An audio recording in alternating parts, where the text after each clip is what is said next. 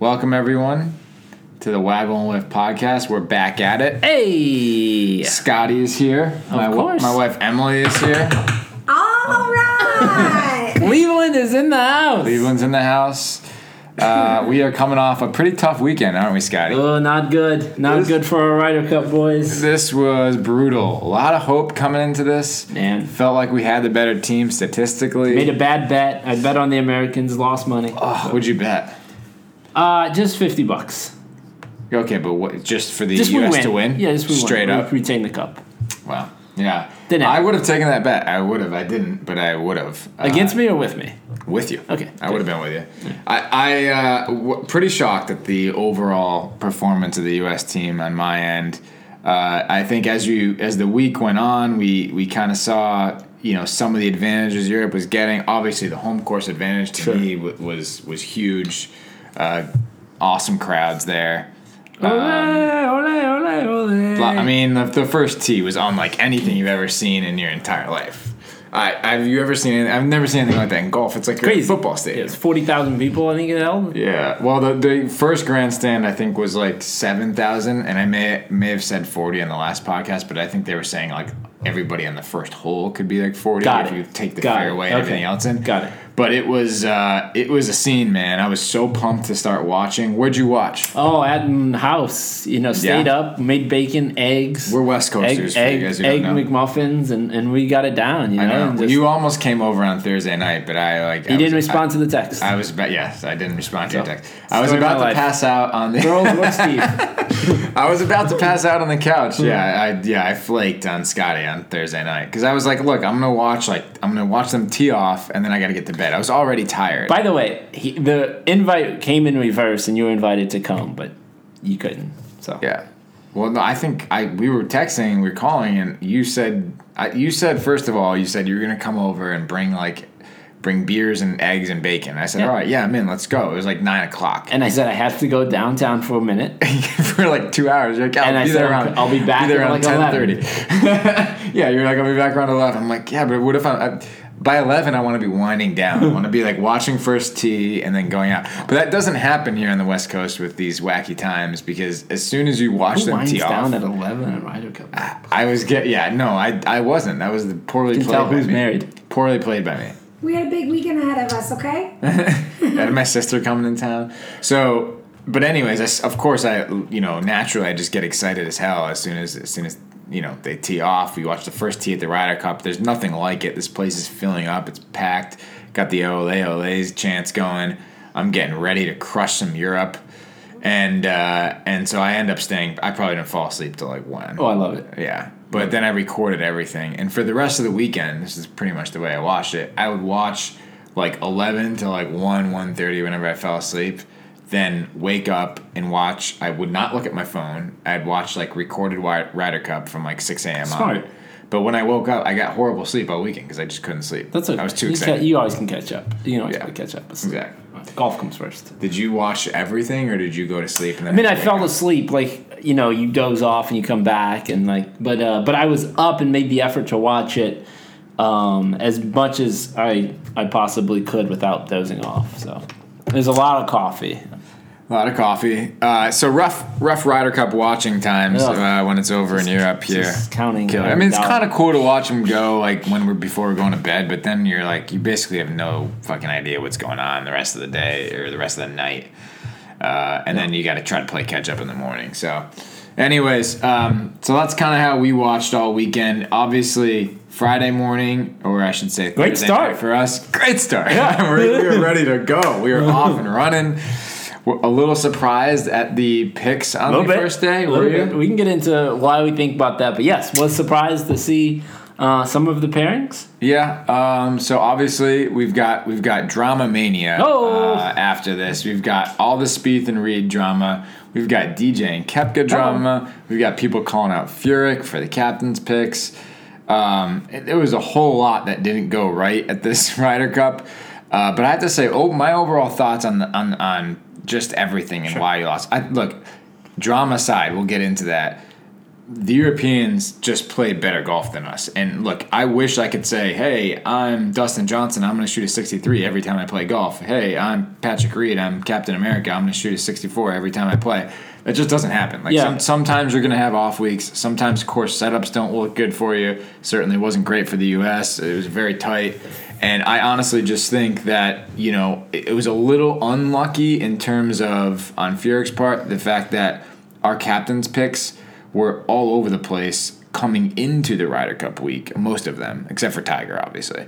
But you know, Phil shot like 13 over the Tour Championship. He looked like he was in horrible form, and you're like, all right, what's going to happen with this guy? Patrick Reed played like crap at the Tour Championship. Bryson played like crap at the Tour Championship, but then he won like two in a row 3 weeks earlier, so you're like, you don't know what the heck. He had to pick him, right? But so I guess we'll get into Furyk thing in a little bit, but I just think we got a little unlucky in terms of the captain's picks just not coming in good form. And then you really needed someone else to pick him up. And really the only two guys that played decent golf all week on the U.S. team were Spieth and Thomas, and they were paired together. You know, I guess you could say Finau played really good, actually. Finau played good at the start off. He played great on the last day as well.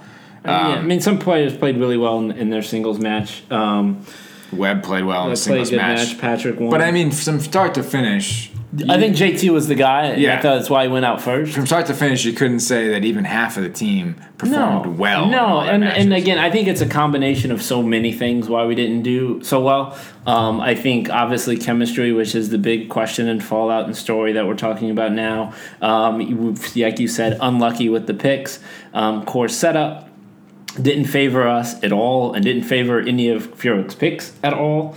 We didn't have great, you know, fairway finders out there. And then I think they mesh well and they won it more, it seems like, especially on foreign soil. Yeah, they mesh well and they just seem like they did the simple things. I mean, this sounds so cliche, but, like, you know, match play, be it as it may, like, you can take a few holes off and still win your match, right? And I think they ham and egged it a little bit better. But for sure, At the same time, you just got to hit fairways and you got to hit greens and you got to make putts. And it seemed like, especially that Fleetwood Molinari group, like, holy shnikes, they played good. It didn't seem like they were going to miss a putt all week, and that kind of took a little flame out of Tiger and Reed's little pairing there. But it was tough to watch. But they just, like I said, I just don't think they played good golf. They didn't play. It sounds too cliche or too simple, but. You know, you hit rough on that course, and you're not going to be able to get it on the green. If you're not getting it on the green or near the hole, you're not going to make birdies. Yep. You're not going to win matches. And they got outplayed flat and fair and square there. So, anyways, let's get into it. Where do you want to start here? Do we start talking about Spieth? So let's jump into the Spieth Reed thing, right? It's a great. He's doing that with just his voice. We don't even have a cool sound effect, ladies and gentlemen. So I'll go ahead and I'll give my take to start. Speech dropping bombs. I'm going to defend Patrick Reed for a host of reasons. Okay. So I'm thinking we're going to have the same pairing, even though the only thing we knew going in was that they didn't practice together for Monday, Tuesday, Wednesday. Right. They didn't practice together.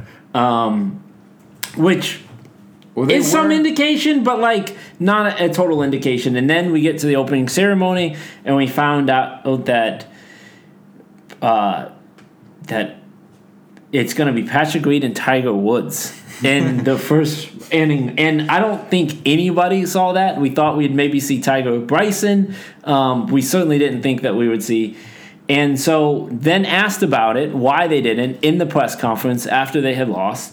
Spieth said what he said about how, you know, they all talked about it. Very cordial answer. They all talked about it. They had a great conversation. And then before Patrick Reed got to answer the question, Furyk interjected himself. And put it all on him. Yeah. But if you notice, and I challenge all of our listeners to go back and actually watch that Reed and Spieth are on opposite ends of the podium. And they looked at each other during this question.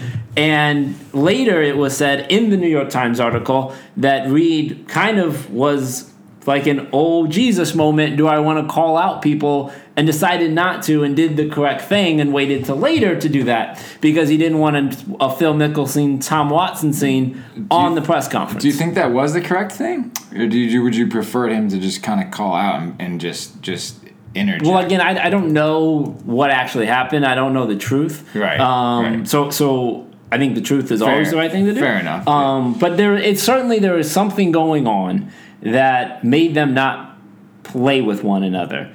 And I believe, like Patrick Reed said in the article by unbelievable reporter Karen Krause, that when it was talked about who they wanted to play with, that Spieth insisted that he didn't want to play with Patrick Reed, and that's why we didn't see that, which complicates so many other things and why you get other weird pairings down the road, which has a drastic and I think negative effect.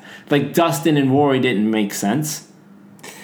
Dustin and Ricky never made sense. And so you get all these other weird pairings because of the fact that I believe Boy Wonder, who everybody wants to put their all golf arms around, Mr. Jordan Spieth, decided he didn't want to play with Patrick Reed, who, by the way, they have a great record. Like, just suck it up and play to win the Ryder Cup. So I think Spieth acted a little selfishly. So, okay. So assuming that everything that Reed said is true. Correct. Then I can't argue that he's wrong. Like, he's not wrong for coming out and saying something like, look, what's worked in the past, don't change what's not broken. Right. We've been a great team in the past. I don't really care if I don't like you or you don't like me. If I know we're going to help the team win, then that's the right choice to make. I can't say he's wrong there, right? Mm-hmm. I would put that on Furyk and say, like, well, it's your job as a captain to manage that and make the right choice to begin with, totally. Right? Now, that said, I don't know exactly what's happened, but assuming Patrick... I don't think anybody outside of the team room... Here's where I have a problem with Patrick Reed and what he did and the way he did it and everything else. Patrick Reed fucking sucked the entire weekend. We won a singles match. So he won one match. He got 1 point for the team. He also had to play with awful Tiger Woods. Okay, but he was worse than Tiger. He shot like 85 on Saturday. The second day. He was in the first day. Tiger let him down. They were like, yes. The second day, I think Patrick hit 4 balls in the water. Like, I get it. Yeah, the second day he shot like somewhere between, by a lot of people's metrics, somewhere between 80 and 85. Yeah, like that's horrible. Yeah. I mean, me and you might have a shot at him. So then on Friday, and I looked it up a little earlier. Like they actually evenly sort of, they took 9 holes. Like 9 holes were Tiger's holes, 9 holes were Patrick's holes. Patrick was out of a few of them, Tiger was out of a few of them. So they probably, again, neither one of them played good on Friday. Sure. They probably would have been somewhere around par. Okay. So to me, if you come out and you do that, it doesn't matter who you're playing with. To me, you would have lost that match. You would have, especially on Saturday. So unless, but to your point, like, JT played well, and I believe that's why Spieth got some wins because of how well JT played. Well, Spieth made a lot of putts, especially because on Friday. He wanted to play with JT because that was his friend. Well, so he's going to be more comfortable. They won every match they played, though, so you can't. It's hard to be critical of the fact that they won it. JT wasn't carrying. But the problem, is again, it causes ripple effects through more pairings, which is more detrimental to the team than just one awesome pairing. In outside of that pairing, was there any other good pairings? Maybe Webb and Bubba, which we knew it would happen anyways. But outside of those two, there was no good pairings to begin with. Oh yeah, Webb and Bubba was not a good pairing. I think. It really depends. I don't think it's hard to. It's in hindsight, it's easy for us to say there were no good pairings because nobody played good. Right. I mean, Ricky didn't play good. Ricky and DJ played good on the first. If you don't play well, the pairing doesn't work. That's certainly not a successful thing. No, but you didn't. But right, but you're not seeing one guy coming out like you in your. In the European matches, you could sit there and say Tommy Fleetwood and Molinari, they shouldn't have been paired together because they both played well. No, you could see them birdie, birdie, birdie, birdie. Like, people make a ton of birdies. So you're playing well. It's known that Rose and Stenson aren't the best of friends, but you didn't see that pairing get broken up, did you? Yeah, no. They were there and they were happy. So no, I like I said, assuming everything that Patrick said is true, and Jordan asked for. For not to be paired with him, then, nothing he did, I think, is really wrong. But I can't argue for him being wrong. But I do have a problem going to basically throwing a dropping a bomb on the entire team. Like, sure. You don't say anything at the press conference. You obviously, that's something you could handle between internally within the room. So if you, I'm going to pull the Bill Belichick card here, like with the Malcolm Butler benching in the Super Bowl. Because Bill comes out and says, a little bitter. Oh, for sure, still bitter. Bill comes out and says, oh, you know, team first. He's this team first guy. You do what's best for the team. You do what's best for the team. And he sits arguably our best cornerback on the Super Bowl because of a personal thing. Okay. And he didn't put the team first. So Patrick, even though it's post-event, when you come out and you just blow this up, you throw your coach under the bus, you throw one of your teammates under the bus, your wife is out there tweeting about awful.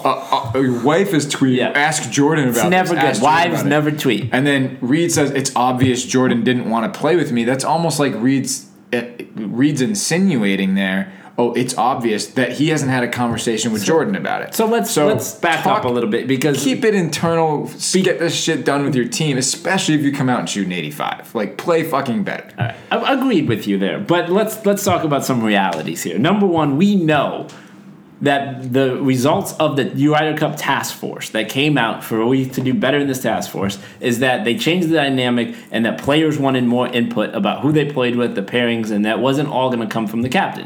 Right. And a result of that, I believe, is that Jordan Spieth went to Furyk when asked who he wanted to and didn't want to play with, named Patrick Reed as someone he didn't want to play with. And to me, that's not doing the best thing for your team, right? That's agreed. So like, I think you can fault everybody in this case. A little bit. To defend Patrick Reed, why he spoke up. He didn't get to answer the question in the press conference like Furyk and Spieth got to. And if you watch it, and from reading the article, the PGA of America shuffled those guys out there to get away from the media. And when Karen went to him, it was, hey, can I call you later? And he said, sure.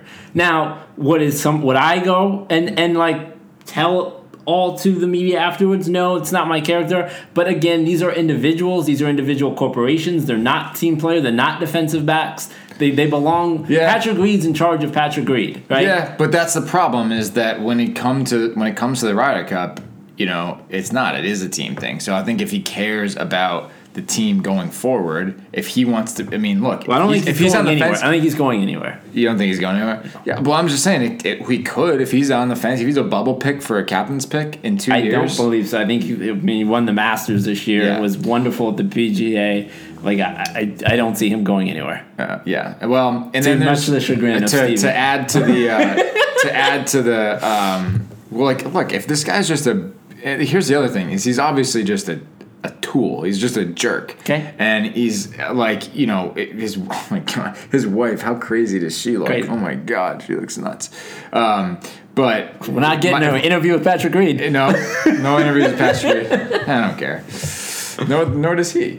But to come out and I just thought I did it the wrong way when you play that bad. I just think you got to take some things on the chin, and that's just the it's way fair. But here's my problem, is that he also instigated some stuff earlier in the year, which may have been the reason Jordan. Well, if Jordan's that soft because he named him because he couldn't get a free drop, and to me that's on Jordan, right?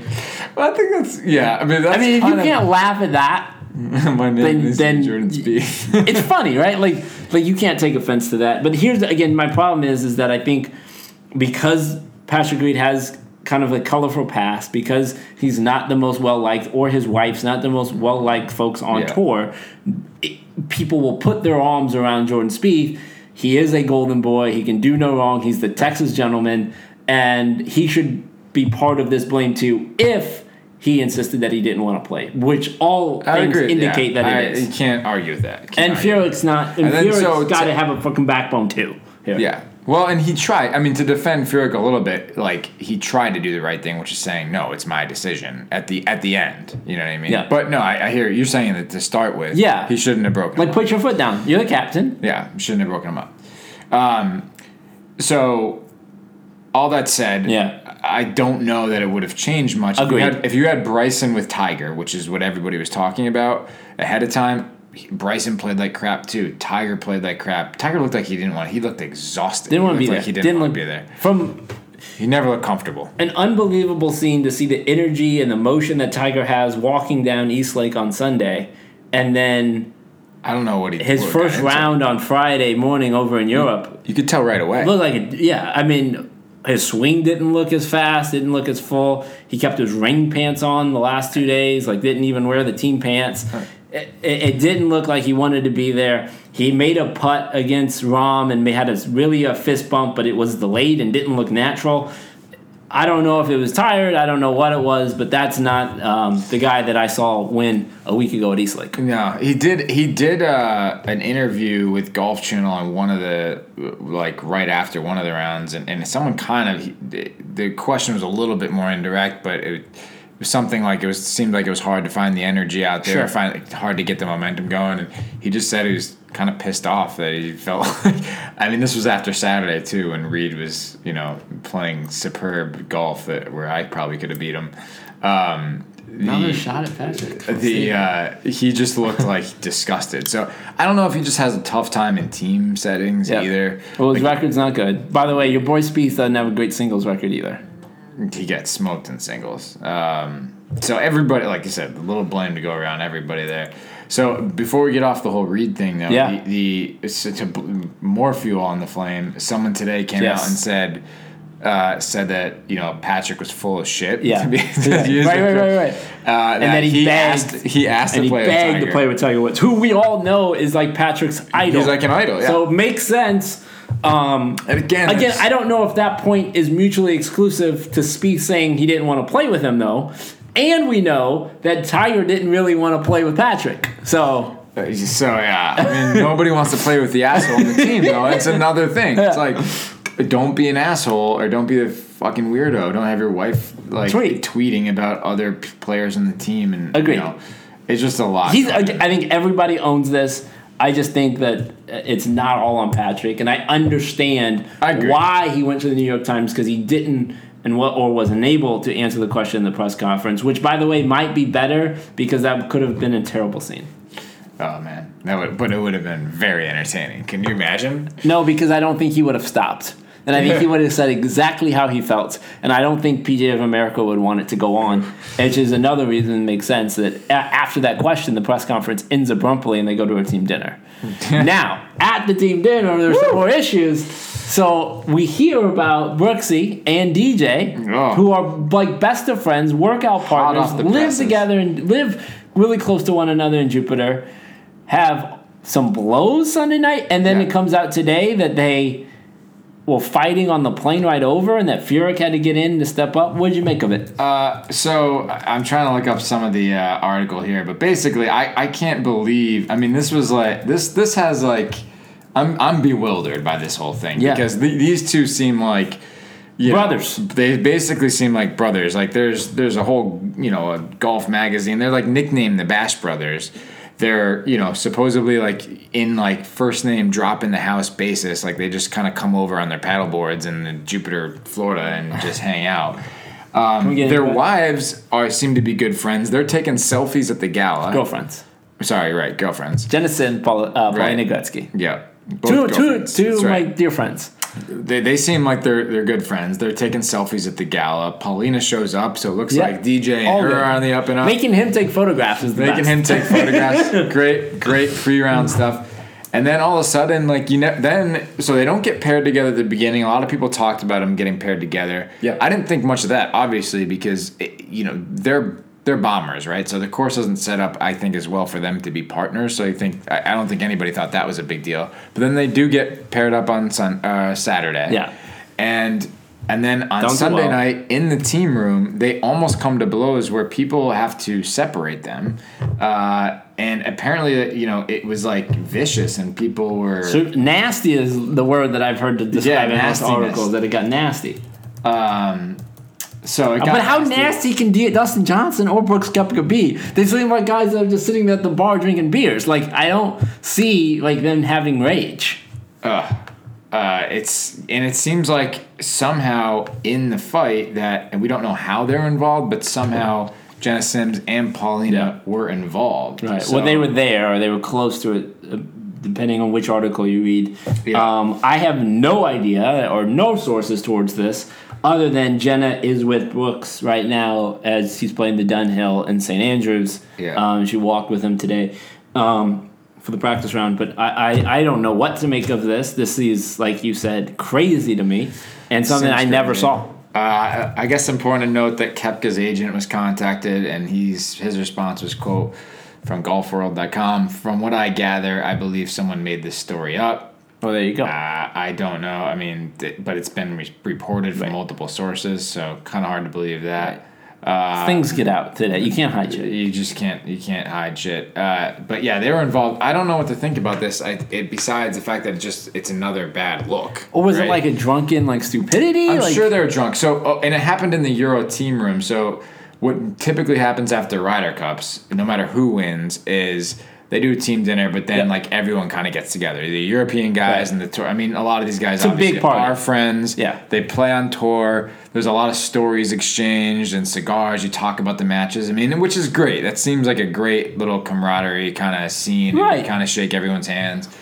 So that's kind of what goes down. But apparently, it got a little out of control for Dustin Johnson and Koepka. Yeah. So I guess we'll see where this goes. I don't know. To me, I'm a lot less worried about this as a U.S. golf fan. I think they're good friends who probably got drunk and I'm sure they're very tough and very close with each other and all brothers. Sometimes that's who you fight the most. And then I'm sure, like you said, if I was to put money on this, that they'll be friends and we'll move on to 2018 and be workout buddies and hopefully win some majors together. I would think so. The only caveat I have in there that could be like a little bit of a weird wrinkle to this is that somehow the wives were there. I keep saying the wives, the girlfriends were there, and so hopefully nothing really involves them too much. Hopefully this is just two guys being guys, and kind of drinking too much and after a tough loss and getting in a fight. But we'll see. No punches were actually thrown, I should say. But, they had to be... But nasty. I would love to, Then there's another part. Oh, this is another thing that just came out. We didn't touch on this. Go ahead. Apparently there's another report that said they actually were in an argument on the plane on the way over. Right. And so, Furyk had to step in. And Furyk stepped in. So that's... So maybe there was something that was boiling over, but... And then they, were trying to hash it out, and I don't know. Well, they're super close, so, there's so many things that in between those two that they know and do that probably we might not never know the true story behind this, just because they're so close. Exactly. So we'll see what happens. Other than that, pretty much just a piss poor showing from really everybody out there. Furyk. Let's talk Furyk, right? Jimbo. So here, I'll start with this one. Go ahead. I'm certainly not a great showing for him. The losses aren't great. Yes. The picks. So I'll defend his picks. I don't know about the pairings, but the picks, I think he did the right thing. Yeah. He had to pick Bryson. Because a bunch of people have come out and criticized the picks and the records of the captain's picks. I don't think you cannot not pick those four. I don't know how you don't. I mean, those were the right four picks. I have a couple thoughts on maybe some different things they could do for these picks in the future. I'll get to that in a second, but... You had to pick Phil. He's a Ryder Cup veteran. Tiger. Well, by the way, he was 10th, or he was. Yeah, sorry. He was playing well. So if you would have just went in order of the next four Ryder Cup standings, Phil was on there. Bryson was 9. Phil was 10. And Tiger was what? He had to be 11 at least after the Tour Championship. So he picked the first three. Yeah. That to me, you can't go wrong with that. And for anybody to sit there and criticize that, and by the way. Furyk and Mickelson know each other for decades long. There's no way that sitting at, whether it was 11 or 12, I don't have the numbers in front of me right now, that he was not taking Phil. No, there's no way he wasn't taking him. And it was still the right one to take. I'm with you.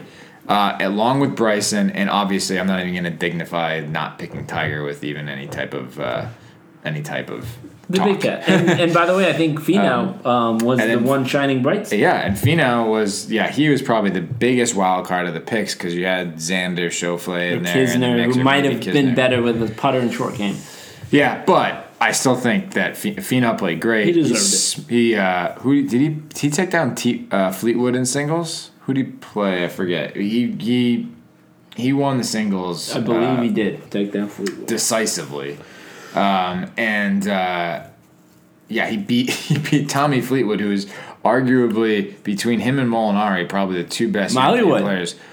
Can I just interject there? He takes him down 6-4. 6-4 on Sunday. So Willie Neat, Molinari, and Fleetwood are sitting on the deck of the clubhouse of the Tour Championship filming Tiger walk down 18. And just the irony of it, a week later, they destroy and crush Tiger. Destroy him. And so just the irony of that is interesting to me. Anything can happen, man. Anything can happen on tour. There's all these stats about, how we had the better team and everything else, but we just got straight up outplayed. Totally. But back to Furyk. Yep. So again, I completely defend all his picks. I think they were all the right picks. We're in agreement. I think that, again, it's hard for me to say, like you're right in the fact that I hadn't thought about it this way. Because I guess if you break up the Spieth and Reed pairing, it starts to trickle down with a couple different other things. Because you had Ricky and Justin played well together at the Presidents Cup. They're also good friends, so that could have been a good matchup. So let's just say you get Spieth and Reed together, you get Ricky and Thomas together, you stick with and I guess now we're hearing about the altercation on the plane, so maybe you didn't want to have Koepka and DJ together. I mean, God forbid they go at it in the third fairway. Right. Exactly. So it might bring you a little bit into a thing there. You probably have to squeeze Webb or someone else in there or Finau and with those guys, but so Finau plays with Koepka on the first day, but you can't sit Dustin Johnson. He's the number one in the world. So it's he had a tough at least. I'm with you. He didn't because of all the stuff now, and you think about his job. You understand maybe how hard this was to manage. The picks, as we agreed, were the right picks. The problem was, I think, some of the pairings and some. I think he listened to so many different voices. And that was probably not the best, but he's in a tough situation. But he is the captain. He did get the loss, so he's going to get criticized. Yeah, of course he's going to get criticized. The one good thing I'll say pick-wise that he did, which I didn't know if he'd have the balls to do, was sitting Phil all day Saturday. Yeah. Phil was just god-awful for 2 weeks coming into this, and then he was god-awful in one round, and you're just dude, I can't put you back out there. But anyway, so it was tough on Furyk, but I think he had, given all the what seems like to have been some turmoil behind the scenes, he had a pretty tough job. Yeah. So I can't be too hard on him for this one. I mean, those are probably some late nights that he had over in Patty. Absolutely. So how much do you think of it is kind of overblown though? Because you're walking through practice rounds. They're joking around. Actually, I did see a picture. I know we thought Reed didn't practice together with him, but there was one day where it was Thomas, Tiger, Spieth, and Jordan. Okay. So he thought maybe there was a chance they would get together. Because I remember there was a picture of Justin Thomas putting a piece of turf on Tiger's bald spot, covering up that deep hole in center field. But so they were joking around there, and so it doesn't seem like I don't know. Part of me wants to believe that all this stuff is a little bit overblown, which again brings me back to the little Patrick thing, and kind of makes me mad that he would go to the New York Times and go do that. I can kind of see Jordan being blindsided by the whole thing. Dude, really? I didn't think we had that big of a problem here. Well, clearly, I don't expect them to play together at Whistling Straits. It's probably not happening unless they really bury the hatchet. Stricker, here's a note. All right, don't pair them together. It's going to be known. Yeah, but they still got a good record together, so maybe they will find a way. How much is it overblown? I don't know. They've got 2 years. I don't know because there's only a certain number of folks that are around and in these rooms and know exactly what's happening. I will say this. I don't remember where there being this much fallout after a golf tournament before. Yeah. And so to me, because of so many multiple reports, and because the fact that Patrick Reed felt the need to go to the New York Times and tell his side of the story. But he's a crazy person. Tells me that there is a lot to this, and it is something. Yeah. And I tell you what, I don't see how these things get fixed. And so... You're worried. You're worried about 2020? I'm not optimistic. I'll say that. I think they'll get it together and they'll find the right gel. I think it'll depend, you know, I think the other guys can really, you know, the captain's picks are really so it's going to probably be Stricker because it's in Whistling, because it's Wisconsin. Yeah. His number's up. Is he the guy to get involved in? I feel like he's another Jim Furyk. He's kind of a soft-spoken guy, but so here's the thing. So we talk about the pods and the task force. For those of you guys who don't know, Paul Azinger kind of came up with the system that we would use these pods to get people playing together. Three groups of four to get people playing together ahead of time so that they can get to know each other and be prepared, right? So this may have also been partaking, like if Spieth and Reed aren't getting along, it's hard to get them to play together, get prepared together. So you're starting to think about different pairings maybe ahead of time. But the pod system is one where they try to be prepared by thinking ahead of time about who's going to mesh well and who's going to play well together.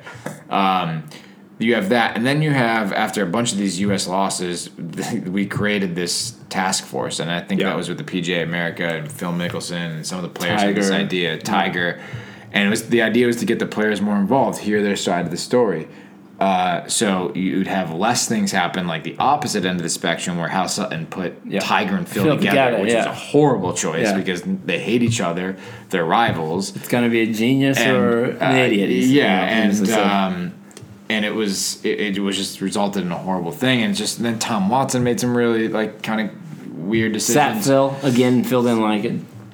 Phil didn't like it. So the whole idea is to bring people in, and it worked for Hazeltine. It worked in 2016. We brought them in. Everybody seemed to get along. It was always hunky dory. We thought, hey, look, this team looks very similar. We're back. We're back. So I think that this team's gonna have to do some. I just think it's gonna have to be some soul searching. Really, okay. They're gonna have to say like, look, do we want to win this? Do we want to come together as a team and do this? Or are we going to continue to be singular about it, you know? And that comes with sometimes some people swallowing their pride, whether that's Jordan or whether that's Patrick, you know, whoever is apologizing for whatever has been done. I think people are going to need to find a way to get along here and bury this hatchet, because I do think it's healthy for the pod system to exist, and I do think it's healthy for players to have a little input on two or three other guys they're comfortable with, sure. so you're not surprised when you get there and you're ready to go and win. See, I think a lot falls back on the captain, and I think we need more authoritarian folks that's gonna put their foot down and come up with the very best pairings, no matter whether they like each other or hate each other, that they're playing together or here for a common purpose, and that is to win and to take this cup back. Yeah. So. Yeah, just bummed out though, because it's like I remember the elation after 2016 and watching them party and champagne all over the crowd, and it seemed like just a a celebratory and just it seemed like we had things fixed, and now I don't know where. I remember we got best friends fighting. I remember the worst thing is like Medina, right? When how much champagne was spilt in Chicago from the Europeans, and Roy arriving in the police escort and going on. That was the worst. We can't let this happen again. So Stricker, whoever it is, let's bear down. Let's figure this thing out. Let's work on it next year before Presidents Cup, so we come ready to. Oh yeah, because that will be competitive. Yeah, they can at least get some juices flowing. I'm gonna go to 2020. I've made up my mind. We're definitely going to Whistling Straits. Yeah.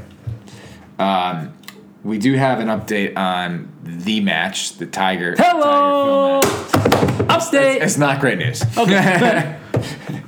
So we've talked to some contacts. Emily's talked to some contacts in the business, so we kind of know who's producing it. Got it. And this is a complete made-for-TV event. So they're doing it at Shadow Creek, which is a super exclusive club. Apparently, you can't even drive cars on the property. You have to have a club car come pick you up to go to. This is a super private club. A lot of major golf fans might know this, but it's like you can actually find a way to play there, but it's like $400 or $500, right? Yeah, I think maybe even more. And so it's crazy to do, but it's like it's all cactus and rocks, and it's a desert style course. There's no one to do. So I guess they're not going to put up grandstands or anything for this. Nope. They're so only just all they're gonna do is what just do they do? Just fill us in. All they're gonna be doing. Oh, insider scoop here. I like it. I'm happy to fill you in. Basically, what they're doing is they are just going to be giving a certain allotted amount of tickets to Mickelson and then to Tiger, and they are going to disperse it amongst however they need to disperse it. And there's only going to be maybe a couple hundred, few hundred people that are in affiliation with those two guys, and that's about it. And then the rest fans on TV. So I think so again. So I can't. This is not official news. This is a new. This is news. This from is unofficial. People. This is all unofficial news that we have from sources. But I think that's a mistake because okay, and mistake well, meaning like. Okay, I think they should sell this shit out because of tickets there. Because it's destination in Vegas, you could make it a full weekend thing. Yeah. I agree. You should go. You should, I mean, people would. But you could sell the shit out of these tickets. You could sell merchandise. But here's my counterpoint. By allowing it to be more exclusive, you force more people to buy it on television and the pay-per-view. That's true. But you're talking about the difference of like. So let's just say they could get 20,000 people to come to the tournament. That would still be pretty cool.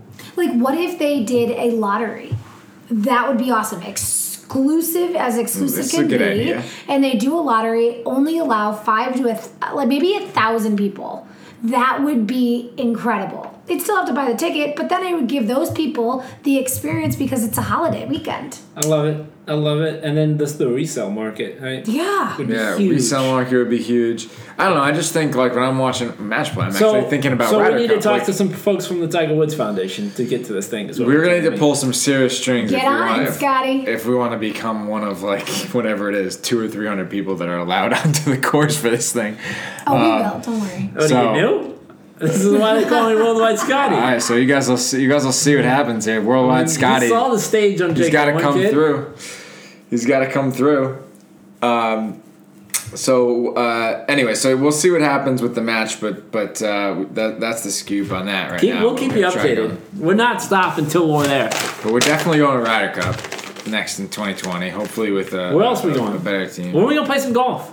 We got to get out there. We gotta get out there very soon. I'm gone this week, and I'm heading to Boulder to watch the Sun Devils play the. Nice. And then next week, I'm going to Cancun. And you're going? Are you going to where they play the tournament? Are you going to what's it called? Where they play the golf tournament down there? Mayakoba. Mayakoba. Fairmount Mayakoba is what I was saying. This fucking guy. I love it. Out. I can't be too jealous because I've had some good golf trips this year. Exactly. Yeah. But I am very jealous. Settle down. Who are you going down with? A lady. Ooh, a lady. Yeah. Is the lady going to play golf with you? Nah. Probably not. You're just going to go yourself? I'd probably just myself. Their superintendent used to be the assistant superintendent at Sherwood and a good friend, so. Okay.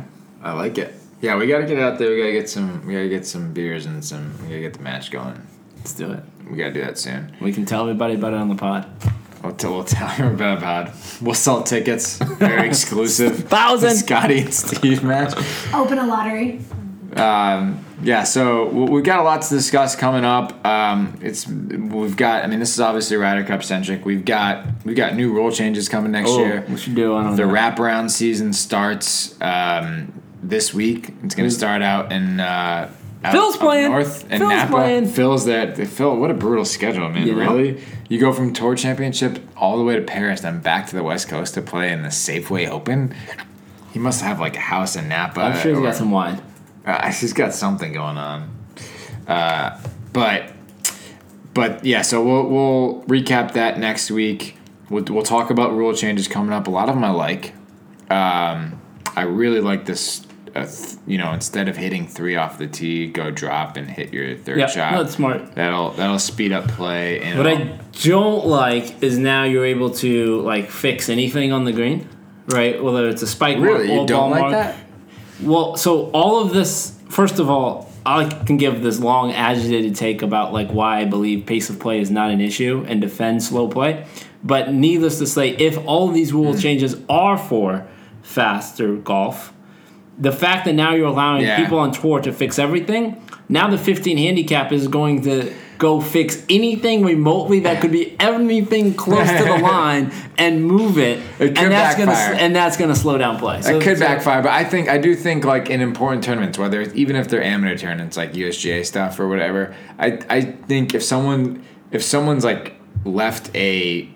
accidentally left like a cleat scratch or just made some really heavy cleat marks. Like there's some guys walking around my course that are, they've had a few too many donuts from time to time. And I got to tell you, I got to put over some cleat marks, especially like late in the day. And my ball's bouncing around like I'm... Oh, you know what I find? Like it's a fucking ping pong. I find sometimes there's like damaged cups.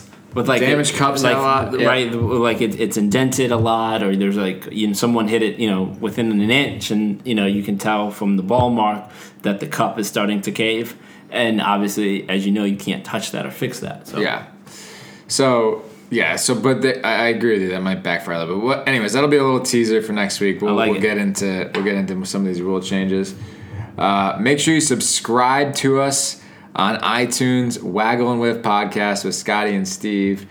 Leave a comment if you can. Tell us that we suck, or they awesome. Just love us, and you want to come. maybe if we get 100 listeners, maybe we'll have some a listener over and have a glass of wine with them and let them share their experience. Yeah, we're gonna have some funny friends over. Follow us on Instagram. We got Waggle and Whiff. That's WAGG. I might change it. I might change it. Just search Waggle. Just search Waggle and... Don't change it. I've told a lot of women about this. Oh, really? Yeah. Let me see. Do you have any followers? I'm a superstar. So we just created this account. Just joking! We just created this account. We just got the logo done, so we're finally back up. We also have some as you heard earlier on a different podcast, we've got some edited versions of some funny stuff that we'll post from previous recordings we've done here while we've gotten up to speed on the whole podcast business. But yeah, go ahead, follow us on Instagram, Waggle and the letter N Whiff, and you guys have a great week. See you later. We'll talk to you next week.